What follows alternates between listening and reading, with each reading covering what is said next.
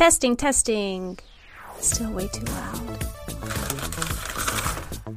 Dang it, Jamie. Can you please come get Ellie? Okay, let's try this again. You're listening to The Neurodivergent Nurse, and I'm your host, Jamie. I'm a registered nurse who has ADHD.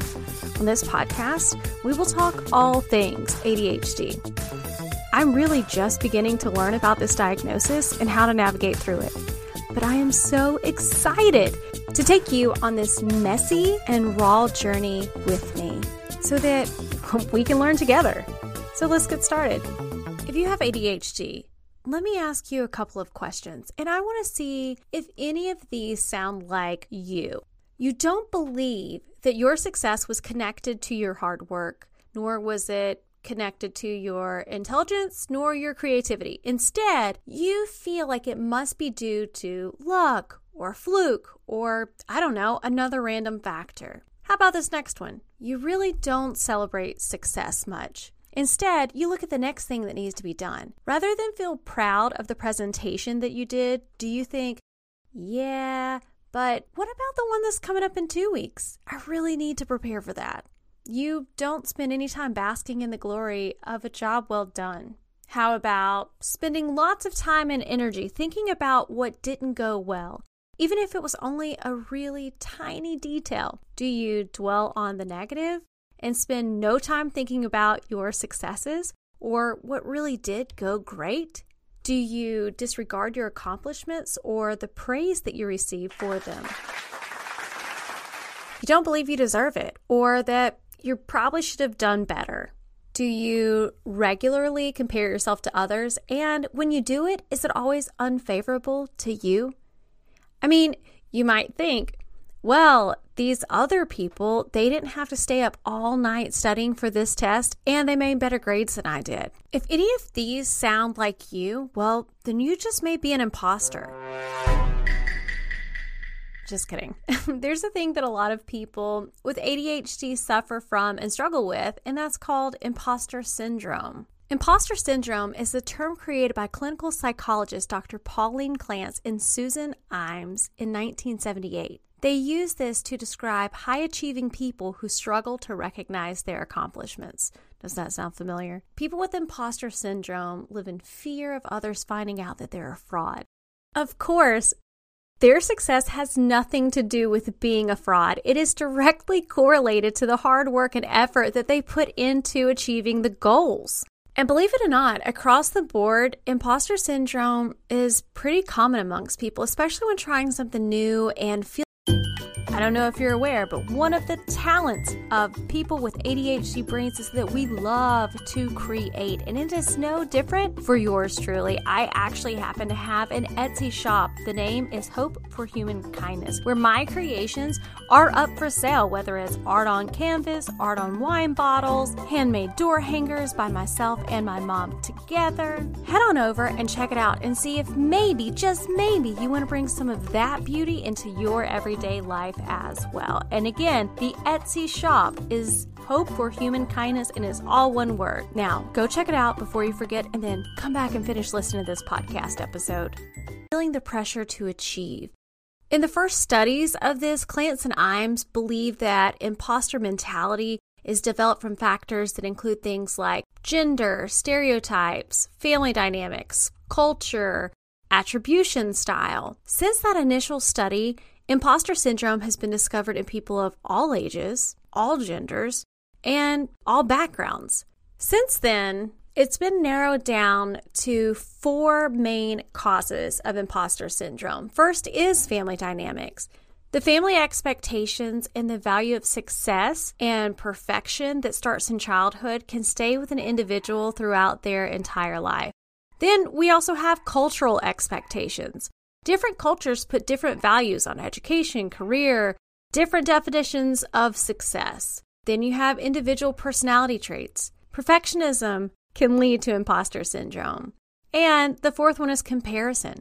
Playing the comparison game can lead to feeling down or inadequate if you're just not achieving the same accomplishments at the same rate as others. While this is true for the general population of people, I want us to focus on imposter syndrome for those of us with ADHD. So, why do so many of us with ADHD struggle with imposter syndrome? Well, one of the reasons is because we hide our struggles from the general public. People such as your boss, your coworkers, they know that you're smart and that you get things done, but you know you have to work more hours than anyone else at the office to get those results, right? You meet deadlines by pulling an all nighter and making personal sacrifices, such as less time with your family. Only a spouse or a close family member knows the anguish and the struggle that you experience. This is a strange comparison, but this is a moment of truth of how far I went to remain an imposter. I got into running in, I don't know, maybe 2008. And I was a slow runner, just like anyone who first starts running, right? Well, I loved running in races because it kept me engaged, but I was not very fast. I ran maybe 10 minute miles or so for my 5Ks, and then I ended up running 10Ks, 15Ks, half marathons, and then I ran a marathon. And I found out that the longer the distance I ran, the more people were impressed that I ran 26.2 miles not that 26.2 miles took me five hours, or that a few years after that, I ran, I don't know, three half marathons and even a ultra marathon. I ran over 42 miles in a race, and people were just blown away at that idea that I was that incredible of a runner. Again, didn't matter. That took me about nine hours that time. All they knew was it was amazing. But I knew that it was not amazing because I wasn't any good at it. I just had stamina. Okay, let's get back to it. But I also just want to remind you that when you keep a part of yourself hidden, it really can cause a lot of feelings of shame and guilt. It also causes you to kind of live in fear about what would happen if people found out about the real you. Dr. Valerie Yoon wrote a book called The Secret Thoughts of Successful Women why capable people suffer from imposter syndrome and how to thrive in spite of it. Now, imposter syndrome happens to men as well as women. In this book, she points out that there are five types of imposter syndrome. The first one being the perfectionist. This type of imposter. Just kidding. This type is focused on how something is done and will feel like a failure even with the smallest mistake. The second type is the expert. This type is concerned about what or how much they know or that how much they can do. They feel like they're a failure if they have even a tiny lack of knowledge in something. Number three, the soloist. This type of imposter syndrome cares about the who. They feel that they can't take help from others if they want to be successful. The fourth is the natural genius. They measure their worth by how and when accomplishments happen in terms of ease and how fast they get it accomplished. If they have to take extra time or if they have to redo something, then they feel ashamed. Number five is the Superman or Superwoman or super student. This type measures their accomplishments by how many roles they can juggle and excel in. Oftentimes, when people with ADHD realize that there's a name for how they've been feeling, they usually feel a huge sense of relief knowing that they're not alone, and that's comforting in itself. So, what do we do? Now that we recognize that we have imposter syndrome, how do we overcome it? From the research that I've done, here are some tips that I thought would also be beneficial. The first one is to address shame. Addressing shame is so helpful. Remember, ADHD is a neurological condition, and the parts of you that you're hiding are a direct result of that. The second one is cognitive behavior therapy, also known as CBT. So, this can be helpful. CBT is focused on helping you learn to identify the automatic negative thoughts that contribute to feelings of imposter syndrome. Once you learn to recognize these thoughts, you can learn to replace these patterns with more helpful, realistic ways of thinking. Rather than focusing on the negative, they will help you see the full picture. The next one is to keep track. Start to keep up with the actions that you do that caused you to reap the success that you have. For example, if you happen to run, I don't know, a half marathon in less than two hours, it probably wasn't just due to luck. Now, I don't know what that's like, to be honest.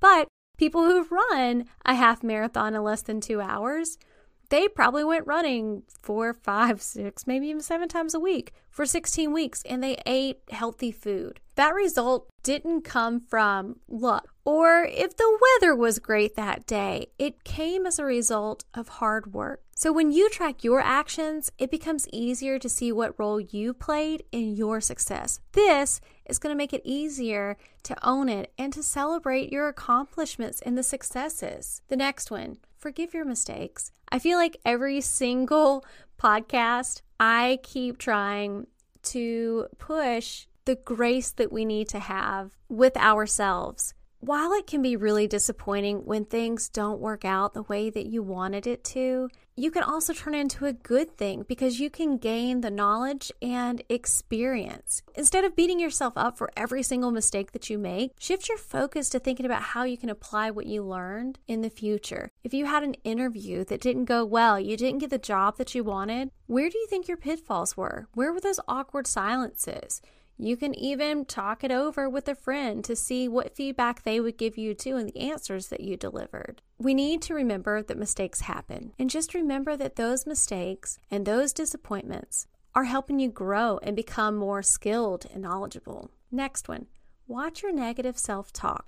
I uh, I need to tell myself this as well. Start paying attention to your thoughts when you feel like an imposter for example, instead of thinking things like, oh, I hope no one notices that I don't know how to do this, well, start fixing those thoughts and change it to, I may not be sure how to do this, but you know what? I'm going to learn how to do it. The next one, very tough, but I also think that this is very beneficial. Avoid comparisons. If you're constantly comparing yourself to other people, you're going to find yourself lacking, and that's only going to drive up your feelings of inadequacy. I just had a conversation with a good friend of mine today about this topic in general that a long time ago I had to come to the conclusion that there are women who are much more beautiful, that they are funnier. You know, some of them have higher ranked podcasts.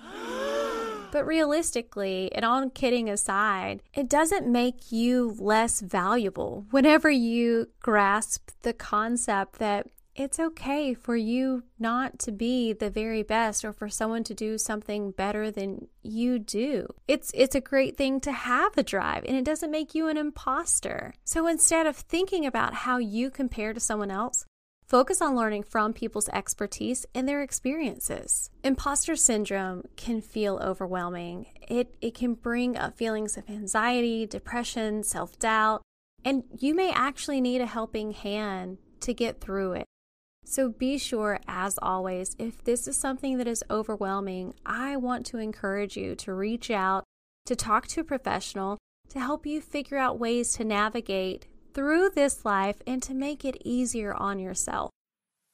If you would like to contribute to this podcast, you can go to patreon.com forward slash the neurodivergent nurse, where you can get exclusive bonus episode, script of the show prior to the release, uncut video interviews of the guest, input on upcoming shows and ideas, and even more. Also, be sure to follow the neurodivergent nurse on Instagram and TikTok. And if you enjoyed today's episode, be sure to share it with someone that you think could also benefit from the neurodivergent nurse. And go ahead while you have time and while you're thinking thinking about it and rate it and leave a review five stars on your favorite listening platform so that other people can find the show easily as well. And I hope you have a wonderful week and I can't wait to talk to you again.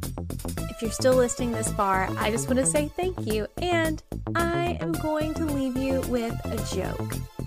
What is the difference between ADD and ADHD? ADHD is just ADD in better quality. Have a great week. I'll talk to you again soon.